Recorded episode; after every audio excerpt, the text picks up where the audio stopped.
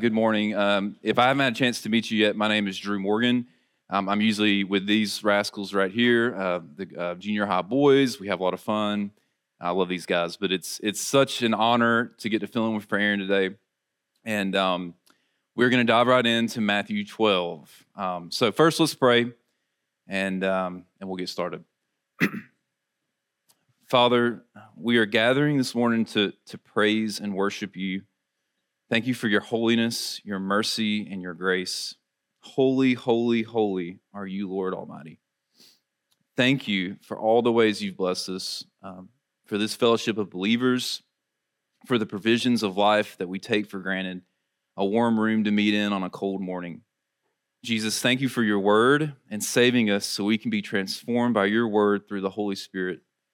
Thank you for your gentle and lowly heart of love and mercy. Conform us to your likeness through the regeneration of our hearts and minds. Uh, Holy Spirit, we ask that you work among us this morning to change our hearts and minds. Give us ears to hear, minds to think, and hearts to accept. Give us a burning desire to learn truth and help us to apply it to our lives. Uh, Lord, I, I pray that if anyone here this morning is yet to accept Christ as their Lord and Savior, that this would be the day. May, may my words this morning be true and pure and glorifying to you. Thank you, Father, Son, and Spirit. In Jesus' name, amen. All right, so take your copy of God's Word and find Matthew chapter 12. Matthew chapter 12, that's where we're going to pick, uh, pick up. When do you feel most at rest? Most comfortable, most, most at ease?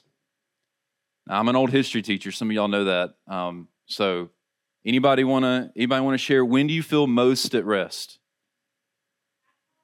Okay, at home. Tanner, at home. Anybody else? Yeah. Okay, great answer. That's probably better than the answer I'm going to give. That's true. When you're asleep. Yeah. Okay, when you're playing instruments. I would agree with that. I played my guitar a little bit this morning, and it definitely brings some kind of comfort and ease. Um, Fishing. I agree with that. That's good. Andrew?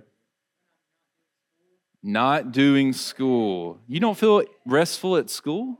Ah, man. Um, well, uh, I, I, yeah, one more. Go for it. Okay, when I pray, that's that's definitely true.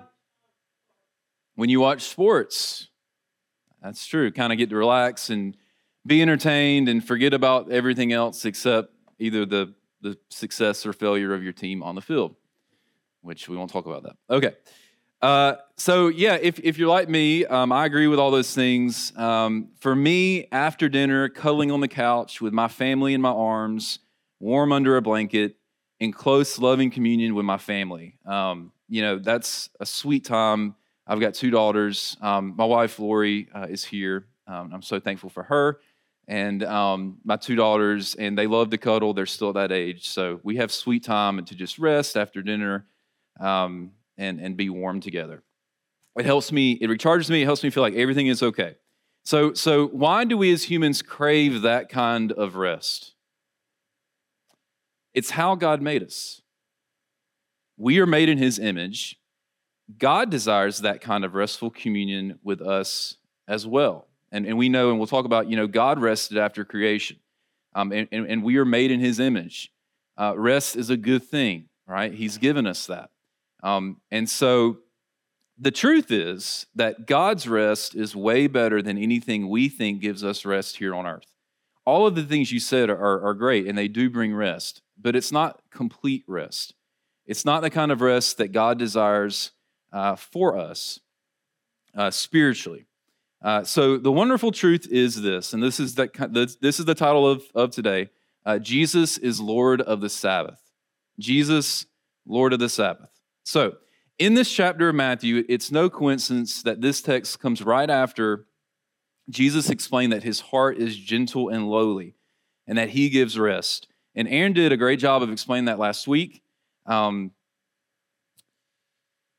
so, uh, and, and many of you have read this book, uh, Gentle and Lowly, by Dane Ortlund. Um, and Raisha told me that indeed we have even more copies now. If you haven't got this book yet, uh, you can get it today. Uh, and I'm going to be using this book a little bit too.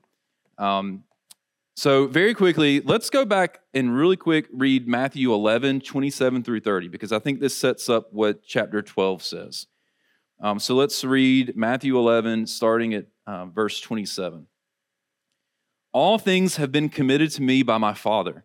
No one knows the Son except the Father, and no one knows the Father except the Son, and those to whom the Son chooses to reveal him. Come to me all you are weary and burdened, and I will give you rest.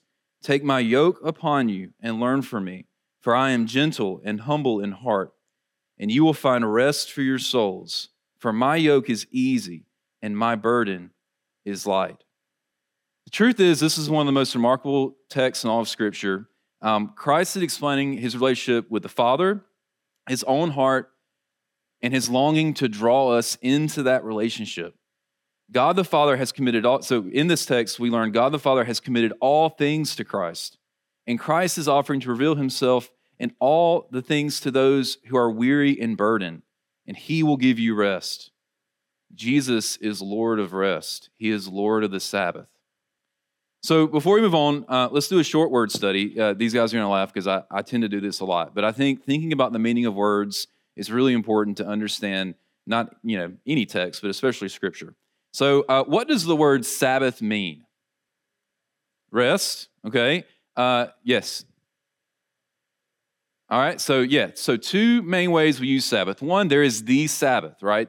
Uh, we are commanded to keep, to remember the Sabbath and keep it holy. It is a great commandment. Um, John Piper said this about the Sabbath. Uh, the beautiful thing about the Sabbath is that God instituted it as a weekly reminder of two things. One, is that all true blessing comes from His grace, not our labor. All true blessing comes from His grace, not our labor. The other is that we hallow Him and honor Him and keep the day holy if we seek the fullness of His blessing by giving our special attention to Him on that day. One day of rest every seven, kept holy to the Lord, reminds us and shows the world that God is our creator and deliverer we did not make ourselves. We cannot sustain or save ourselves without His grace. Be still and know that He is God. That is what the Sabbath means for us. But also, it means rest, right? The word Sabbath uh, comes from Sabbat, it, it means rest. It's important to note that God wants us to rest, not just physically, uh, which sometimes we, we think of the Sabbath as a, as a physical day of rest, and that is important. Um, but what we're going to talk about today is that God wants us to spiritually rest in Him and in His goodness. Um, so, uh, it's the rest, it's this rest that Christ mentions in chapter 11. Um, he will give rest, He will give Sabbath. All right, so let's turn our attention to Matthew chapter 12 now. Um, so, with basic understanding of Sabbath, uh, let's see how 12 illustrates that. Um, because again, it's no coincidence that uh, this uh, Matthew gives us this these experiences right after uh, Jesus has just talked about his own heart. Um, and one more thing before we get started. Some of you, again, I said I, I taught. I, am going to borrow a strategy. Um, it's actually kind of a writing strategy. It's called because, but, so. Um, and so uh, our points are going to kind of go uh, through that um, through that format. Uh, so uh, each point is going to be Jesus is Lord of the Sabbath. Uh, and the first, Jesus is Lord of the Sabbath because he is the fulfillment of God's desire for mercy, not sacrifice. He is the fulfillment of God's desire for mercy, not sacrifice. All right, let's read, uh, read chapter 12. At that time, Jesus went through grain fields on the Sabbath. His disciples were hungry and began to pick some heads of grain and eat them. When the Pharisees saw this, they said to him, Look, your disciples are doing what is unlawful on the Sabbath. He answered, Haven't you read what David did when he and his companions were hungry? He entered the house of God, and he and his companions ate the consecrated bread, which was not, law for them, not, not, not lawful for them to do, but only for the priest. Or haven't you read in the law that on the Sabbath the priests in the temple desecrate the day and yet are innocent? I tell you that one greater than the temple is here. If you had known what these words mean, I desire mercy, not sacrifice, you would not have condemned the innocent. For the Son of Man is Lord of the Sabbath. Going on from that place, he went into their synagogue, and a man with a shriveled hand was there. Looking for a reason to accuse Jesus, they asked him, Is it lawful to heal on the Sabbath? He said to them, If any of you has a sheep and it falls into a pit on the Sabbath, will you not take hold of it and lift it out? How much more valuable is a man than a sheep? Therefore, it is lawful to do good on the Sabbath. Then he said to the man, Stretch out your hand. So he stretched it out, and it was completely restored, just as sound as the other. But the Pharisees went out and plotted how they might kill him, kill Jesus. Um, verse 15 Aware of this, Jesus withdrew from that place. Many followed him, and he healed all their sick, warning them not to tell who he was. This was to fulfill what was spoken through the prophet Isaiah. Here is my servant, whom I have chosen, the one I love, and whom I delight. I will put my spirit on him, and he will proclaim justice to the nations. He will not quarrel or cry out. No one will hear his voice in the streets. A bruised reed he will not break, and a smoldering wick he will not snuff out, till he leads justice to victory. In his name, the nations will put their hope. Okay, so uh, apparently, Jesus and his disciples, as they were traveling, uh, got hungry, which happens, right? Um, you know, there weren't cars or things to travel, so they're walking uh, or maybe riding, but uh, we kind of assume they're walking. And imagine if you were walking around the countryside around Israel, uh, you would probably get hungry too. And so, uh, so they decided, you know, or not decided, but as they came across a grain field, they started plucking grain to eat. Um, we first need to recognize the humility of eating this way. Uh, it was a common practice for hungry travelers to pluck some grain and, and eat the grain when it was in season. If you go back and study that culture, that's something that happened often. And it's something that uh, people who grew the grain, you know, it was a service to the travelers and to the people uh, for fellowship. Um, the disciples were not having a grand feast and drawing attention to themselves. They were finding sustenance just as all the other travelers might. But as we've seen so far in Matthew, Jesus and his disciples are under a constant microscope. Even plucking some grain and eating out in the middle of a field caught the eye of the Pharisees. And I think that's kind of humorous as I'm thinking about this. I mean, you know, grain's not grown in town, this is in the countryside. And so, you know, like picking some grain, even that catches the Pharisees' eye. Um, the Pharisees accuse, the Pharisees, Pharisees' accusation was that Jesus' disciples violated the law of working and reaping on the Sabbath. So, what does the law say? The Pharisees certainly prided themselves on knowing the law. Actually, in Deuteronomy 12:25, the law states that gathering food on the Sabbath does not break the law unless tools are used like a sickle. So, we have to think that the Pharisees knew that. Again, they prided themselves on, on having complete knowledge of the law. Um, so, why did they still feel like they could accuse? It's because they had added to the law. Um, a little bit more context here. Over thousands of years of the religious leaders interpreting the law and, and wanting to keep the law, um, the, the leaders had arbitrarily added uh, to God's law by setting up barriers or fences um, to potential law breaking. So think of it this way with a modern example. Uh, if you don't ever, well, who in here, well, I won't ask that. I'm going to ask if you have a speeding ticket. Speeding tickets aren't fun. Um, and, you know, it's against the law. And when you break the law, there are consequences, and it happens. So let's say uh, that you never want to get a speeding ticket, okay, from the police. Well, one way to never get a speeding ticket is just to never drive a car, right? If you never drive a car, you would never get a speeding ticket. Problem solved. But what would be the problem with that in our modern world and society today? It'd be hard to get anywhere, you know. Um, and, you know, we're, we're, we're set up to have a vehicle, right? That would be a burden, especially if you lived in, I mean, maybe not in a city. Some people go without a car. But if you live in most places, it, it would be a burden to try to do that. Uh, and that's exactly what the Pharisees had kind of done with the Sabbath. They had set up all of these fences, these barriers, they had added to the law, um, and it was a burden on the people to keep it.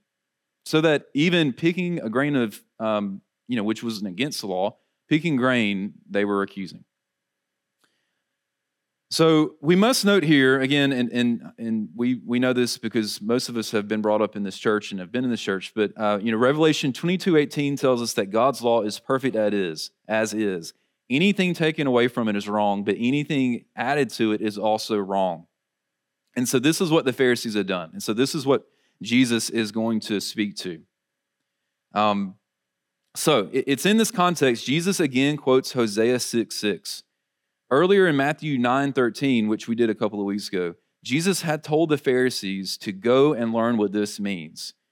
Um, and he quoted Hosea 6 6, that he desires mercy, not sacrifice. Did the Pharisees do their homework?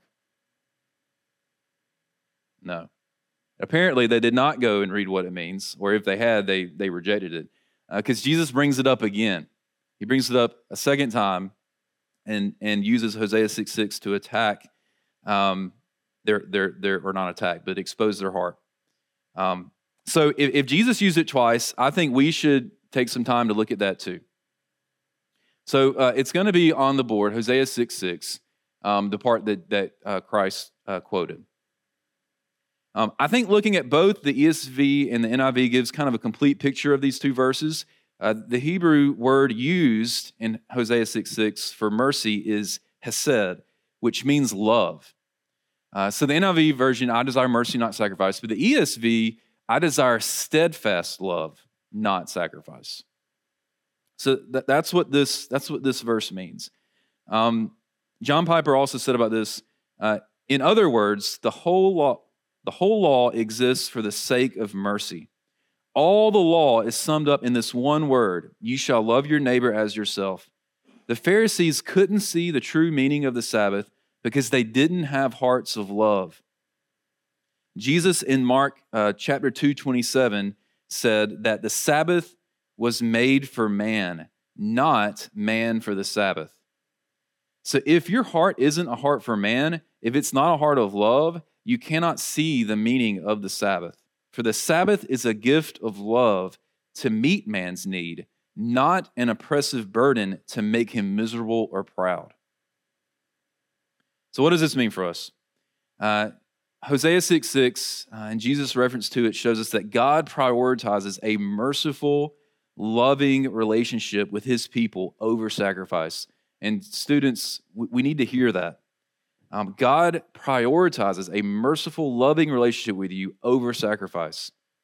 Sacrifice is definitely needed to atone for sin, but God's ultimate desire is to have an intimate relationship with you, with his people, with his creation, characterized by love and devotion. The Pharisees have it all backwards, had it all backwards. They were working in their own power to earn salvation, when in reality, Jesus had come to set them free from the impossible burden of keeping the law. Jesus would be the ultimate sacrifice for us. Let these words sink in. God desires mercy and love, not sacrifice. He prioritizes a loving relationship characterized by mercy instead of a continual cycle of sin and sacrifice.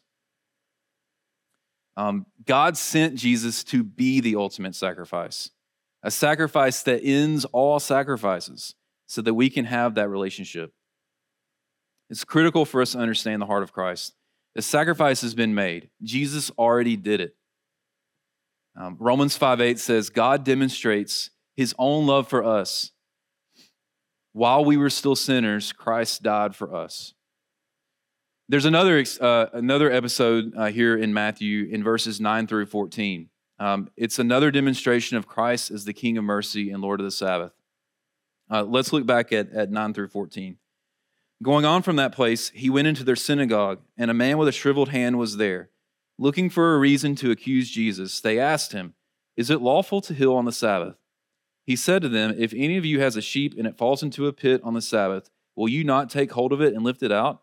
How much more valuable is a man than a sheep? Therefore, it is lawful to do good on the Sabbath. Then he said to the man, Stretch out your hand. So he stretched it out and was completely restored, just as sound as the other. But the Pharisees went out and plotted how they might kill Jesus.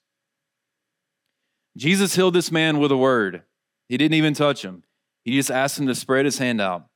Um, by the way, this is a bit of a foreshadow to what Christ is going to do on the cross, right? Uh, Jesus asked this man to spread his hand out, and it was healed. And in the same way, uh, Christ would spread out his hands, have them pierced to heal us from our sin, fulfilling Isaiah 53 5, with his wounds we are healed. Uh, Douglas O'Donnell um, uh, had a commentary on this. Um, he said, verses 9 through 14 don't merely record another Sabbath controversy. This text is not primarily about Jesus' interpretation of the Sabbath. The Pharisees have it wrong, he has it right, so he corrects them first in word, then in deed. There is more to it than that. This is a passage about Jesus as the merciful king. He is Lord of the Sabbath, and he uses that lordship to do good, to show God's mercy in healing a man's withered hand. And he shows mercy by taking the sins of the world upon his own hands and feet and side. So, in this passage, we see that Jesus is fulfilling the law. He says that he is the Messiah, greater than David. He said he was greater than the temple. He said he was the Lord of the Sabbath. And how do the Pharisees react to that, to all of those things?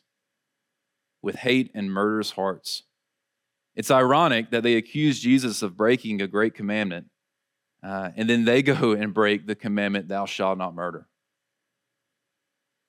Finally, for this first point, Matthew links for us how Jesus fulfills the law of a gentle and lowly Savior. Verse 15 through 21 shows us this fulfillment. Um, a bruised reed he will not break, a smoldering wick he will not snuff out. Uh, what is a reed? R E E D. We don't use this kind of word a lot. Think about a bruised reed, right? A, a, a piece of grass, tall grass that's been bent, right, but not but not broken or maybe damaged in some way. Um, Isaiah, um, excuse me, Matthew says that that Jesus is gentle and lowly. That that you know, he, he could take that injury and not break it, but he's going to restore it. And in the same way, uh, a smoldering wick, right? Think about a candle um, and think about a wick that's just been blown out and it's, it's still got a, a glowing ember, right? But it's not, it's not a flame. Um, Jesus is not here to snuff that out, but to restore that. Um, Jesus is gentle with those who come to him wounded and weary. He wants to provide rest and comfort and joy. Um, Dane Ortlund said, said it this way, um, and I, I think this was really good in kind of applying it to us. When we hold back, lurking in the shadows, fearful and failing, we miss out not only on our own increased comfort, but on Christ's increased comfort. He lives for this. This is what he loves to do. His joy and ours rise and fall together. So when we don't bring um, our, our sin and our hurts, um, and we don't bring our weariness to Christ, not only are we missing out on the comfort that He can provide, um, we are not enabling Christ to increase His own comfort because that's what He wants to do in your life. He desires for that. So, um, to wrap up um, the first point, uh, two questions for you to think about. How do you think of God? Do you, think, do you see him as a critical judge who is always disappointed with your sin and demanding sacrifice? Or a loving father who wants to have a loving, caring, merciful relationship with you? Um, do you feel that the Sabbath is a burden? Do you dread the Sabbath? Or do you delight in the Sabbath? Are you seeking peace, comfort, and rest in anything other than Jesus? I'll be honest with you, as I was preparing um, and reading some things, you know, I can think back in times in my life where, if I'm honest, coming to church every Sunday was a burden. I saw it as, you know, I would see my friends and some things would happen, but, you know, it was something I felt like I had to do. Um, praise the Lord, um, you know, Christ, Christ has worked on my heart. Um, but, but we can feel that way sometimes. And even still, I struggle with that. Um, the truth is, Jesus is Lord of the Sabbath. Um, and if we have a loving relationship marked by mercy uh, through Christ's sacrifice, the Sabbath is, is, is glorious because he brings us comfort and rest. Okay, point number two. Um, so the first was Jesus is Lord of the Sabbath because he fulfills the law. Second point, Jesus is Lord of the Sabbath, but An unrepentant heart rejects him. Not only is Christ's heart on display in this chapter, but the sinful, unrep- unrep- unrepentant heart of the Pharisees is too. Um, as we read all the Gospels, it's easy to read about the Pharisees in judgment. And I can remember, especially when I was a kid, sometimes I did this, right? Um, so, and, you know, you kind of sit back. The Pharisees are the bad guys in the story. Uh, you know, uh, we may be in danger of reading and, and, thinking, whoa, I would never have done that to Christ. Uh, but the truth is, sin is sin. And what the Pharisees struggle with are things we all struggle with daily. Matthew 12 gives us a glimpse into a very radical confrontation between Jesus and the Pharisees. Uh, Jesus is calling on a paradigm shift um, which would rock the very foundation of Jewish culture. The Pharisees had taken God's commandment of remembering the Sabbath and keeping it holy to a level that God never intended, to a level that was unloving and oppressive to God's people. Uh, the Pharisees were attempting to find salvation and rest in legalistic additions to God's law. Keeping the law plus the things they had added perfectly, which is impossible, was their ultimate goal to achieve salvation. Um, this is what we call, in modern terms, legalism. You can think of legalism in this way the false doctrine that we can save ourselves from sin by keeping the law perfectly. And if we're honest, um, way too often we're like the Pharisees in this. Legalism is a prevalent false doctrine. Due to sin, instead of trusting Christ and his salvation, we trust ourselves and try to be a good person and keep the law. Thus, we don't think we need a Savior and we can be Lord over our own lives. The reality is, um, as we know, Romans 3.23 says, all have sinned and fallen short of the glory of God. It's impossible for us to be perfect. Only one was perfect, Jesus. Um, this is why it's critical for us to know God's word. We're blessed with sound teaching here at Lakeview, but students, you, you may not always be at Lakeview. Um, and you, you know, probably won't be. There's going to be a time where you uh, move away and, and go live somewhere else. Um, and hopefully you find a church family to, to be a part of. Um, but as you do that, a deep knowledge of Scripture will help you not get caught up in these false doctrines. So think about it. Are there areas of your life where you're trusting in your own ability to keep the law for salvation? Do you think of yourself as a good person and therefore saved because you're a good person? Um, there's another thing to our sinful nature that we see here in Matthew chapter 12. Um, and Jesus had some terrifying warnings to those who continually, continually reject him and the work of the Holy Spirit. So, not only are the Pharisees uh, legalistic and believing in their own power to keep the law, um, they were also actively denying the work of the Holy Spirit, even through uh, witnessing all of the marvelous miracles, teaching, and conviction of the Holy Spirit that they have experienced following Christ around and, and seeing his teaching. Um, so let's pick back up at verse 22. Then they brought him a demon possessed man who was blind and mute, and Jesus healed him so that he could both talk and see. All the people were astonished and said, Could this be the son of David? But when the Pharisees heard this, they said, It is only by Beelzebub, the prince of demons, that this fellow drives out demons. They call him this fellow. I think there's, well, okay, we'll get to that. Uh, Jesus knew their thoughts and said to them, Every kingdom divided against itself will be ruined, and every city or household divided itself will not stand. If Satan drives out Satan, he is divided against himself. How then can his kingdom stand? And if I drive out demons by Beelzebub, by whom do your people drive them out? So then they will be your judges. But if I drive out demons by the Spirit of God, then the kingdom of God has come upon you. Or again, how can anyone enter a strong man's house and carry off his possessions unless he first ties up the strong man? Then he can rob his house. He who is not with me is against me, and he who does not gather with me scatters. And so I tell you, Every sin and blasphemy will be forgiven men, but the blasphemy against the Spirit will not be forgiven. Anyone who speaks a word against the Son of Man will be forgiven, but anyone who speaks against the Holy Spirit will not be forgiven, either in this age or in the age to come. Make a tree good, and its fruit will be good, or make a tree bad, and its fruit will be bad. For a tree is recognized by its fruit. You brood of vipers, how can you who are evil say anything good? For out of the overflow of the heart, the mouth speaks. The good man brings up good things. The good man brings good things out of the good stored in him, and the evil man brings evil things out of the evil stored up in him. But I'll tell you, but I tell you that men will have to give account on the day of judgment for every careless word they have spoken. For by your words you will be acquitted, and by your words you will be condemned. Okay. So uh, you know, when I when I first chose this state to help Aaron and fill in for him, and then I realized Matthew chapter 12 was like, oh, it's the grieving the spirit chapter. Great, this will be good. uh, no, but but there's so much for us to learn here, um, and so uh, first of all, uh, healing a deaf, mute, uh, possessed man would have been mind blowing. Right? Imagine if you're there. Uh, no doubt, all the people knew who this person was, um, and um, you know they witnessed his healing, complete healing. Um, and so we noticed how all the people reacted. The NIV says they were astonished. If you have the ESV, it says they were amazed.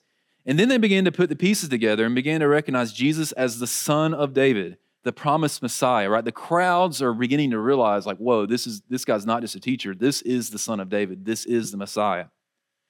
But contrast the reaction of the people with the reaction of the Pharisees. It was the exact opposite. The Pharisees saw this event and reacted in pride and hate. They have already been planning to murder Jesus, and now they double down and accuse him and the work of the Holy Spirit as the work of Satan. They are not only rejecting, but their hearts are attributing the work of the Holy Spirit to the work of Satan.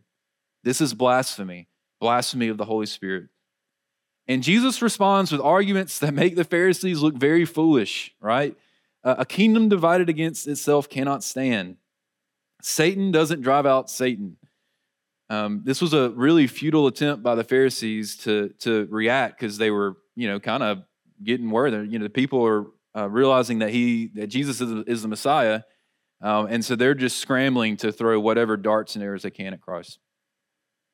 Um, but Jesus handles that with the argument. But then um, what's even more important in verses 31 through 32 jesus, jesus gives a terrifying destiny of what happens with this kind of blasphemy um, an entire sermon's been preached on this topic but, but what jesus says should be a stern warning to all of us especially those of us who go to church their entire lives and, uh, and deny the work of the holy spirit and reject the gospel um, if you hear the gospel over and over but never accept if you see the work of the holy spirit in God's people and in the church over and over, but never believe. Jesus says that it can never be forgiven. Think about it. If you continually reject God's grace and you reject the Holy Spirit who convicts, then salvation can't happen or will never happen. Um, let this be a warning to us all that the Holy Spirit, if, if the Holy Spirit is calling you to accept Christ, do not wait another moment. So the good news is that there's hope. Right now, there is hope for all of us. We all have an opportunity, if we haven't yet, to accept Christ. Uh, do you feel the conviction of the Holy Spirit to, to accept Christ? Do you know in your heart that you need salvation? Don't let today pass by without, without doing that because Jesus gives us some really dire warnings of continually rejecting his mercy and grace in the Holy Spirit. Okay, quickly, uh, our last point. All right, so Jesus is Lord of the Sabbath, so through his mercy and grace, we obey God's word. So, verses 33 through 37, Jesus um, talks about a tree and its fruit. A good tree cannot bear anything but good fruit, right? Um, it's in its DNA. An apple tree makes apples, a pear tree makes pears. When we accept Christ and grow in love with him and his word, the Holy Spirit sanctifies us um, and our fruit begins to change to good fruit. Our words change. Our spiritual DNA begins to change. This doesn't mean that you're perfect, but what it means is when you do sin, the sins are forgiven, and you can still produce good fruit through Him, through, excuse me, through help from the Holy Spirit. And this is how obedience works. Okay, Jesus says, Those who are against me, those are not for me are against me, right? Um, it seems like Jesus is really stacking up an impossible task here. But the truth is, it's not on you, it's not on me. As we as, as we have a relationship with Christ, um, the Holy Spirit transforms our lives. We aren't obedient to be saved, we are obedient because we are saved. Because God gives Sabbath, because He gives comfort, joy, and rest, and removes the guilt of our sin, we recognize that His word is good. And the Holy Spirit gives us the ability to be obedient and be more like Jesus. Jesus even says that our words matter and that men will give an account for every careless word spoken. Um, verse 34, a verse that you know is, is familiar, that out of the overflow of the heart, the mouth speaks. Jesus tells us here that our hearts want to be filled with something. Our hearts, you know, we're, we're made to worship. Our hearts are always going to be filled with something. And out of that overflow, the mouth speaks. If we are saved and being sanctified by the Holy Spirit, then our, our words would reflect that overflow. Again, it doesn't mean that we're perfect, but it means that if, if, if our hearts are filled with Christ, the overflow and the fruit that comes out of that is good and it changes. So, do you often use careless words, profane words, hurtful words, disrespectful words? Um, do the words you use change around certain people? So when, maybe when you come to Lakeview or around your friends at Lakeview, you say certain words, but then when you're around other groups of people, you use different words that maybe aren't holy and aren't of, of Christ. Um, if all of your words were written down in a book, what would the book be like? The truth is that we all sin and we've all said things that we aren't proud of, me included. Um, and and you know those three questions I asked you, those are all questions that are highly convicting to me too, especially as I look back on my life and um, before um, before I was following Christ. The truth is, uh, you know, praise God for His mercy and grace to save us from our sin and transform our words. I mean, hallelujah! For without Him, there would be no hope. Um, as we find rest and peace in Him in His mercy, our words will reflect our status. So, Jesus is Lord of the Sabbath because He is the fulfillment of God's desire for mercy, not sacrifice. Yet, the sin nature in us rejects that. Yet, His mercy is all the richer to save us and transform us and lead us to spiritual rest, comfort, and holy obedience. Um, I'd like to end this morning uh, by reading a paragraph um, from uh, Gentle and Lowly, which there's some copies back there you can grab if you if you want to get it. It's so good. Aaron's right. It's it's really good. Okay, so this is from page 179 to 180. Whether we have been sinned against or have sinned ourselves into misery, the Bible says God is not tight fisted with mercy, but open handed, not frugal, but lavish not poor, but rich. That God is rich in mercy means that your regions of deepest shame and regret are not hotels that make you, excuse me, are not hotels through which divine mercy passes, but homes in which divine mercy abides. It means that the things about you that make you cringe most make him hug hardest.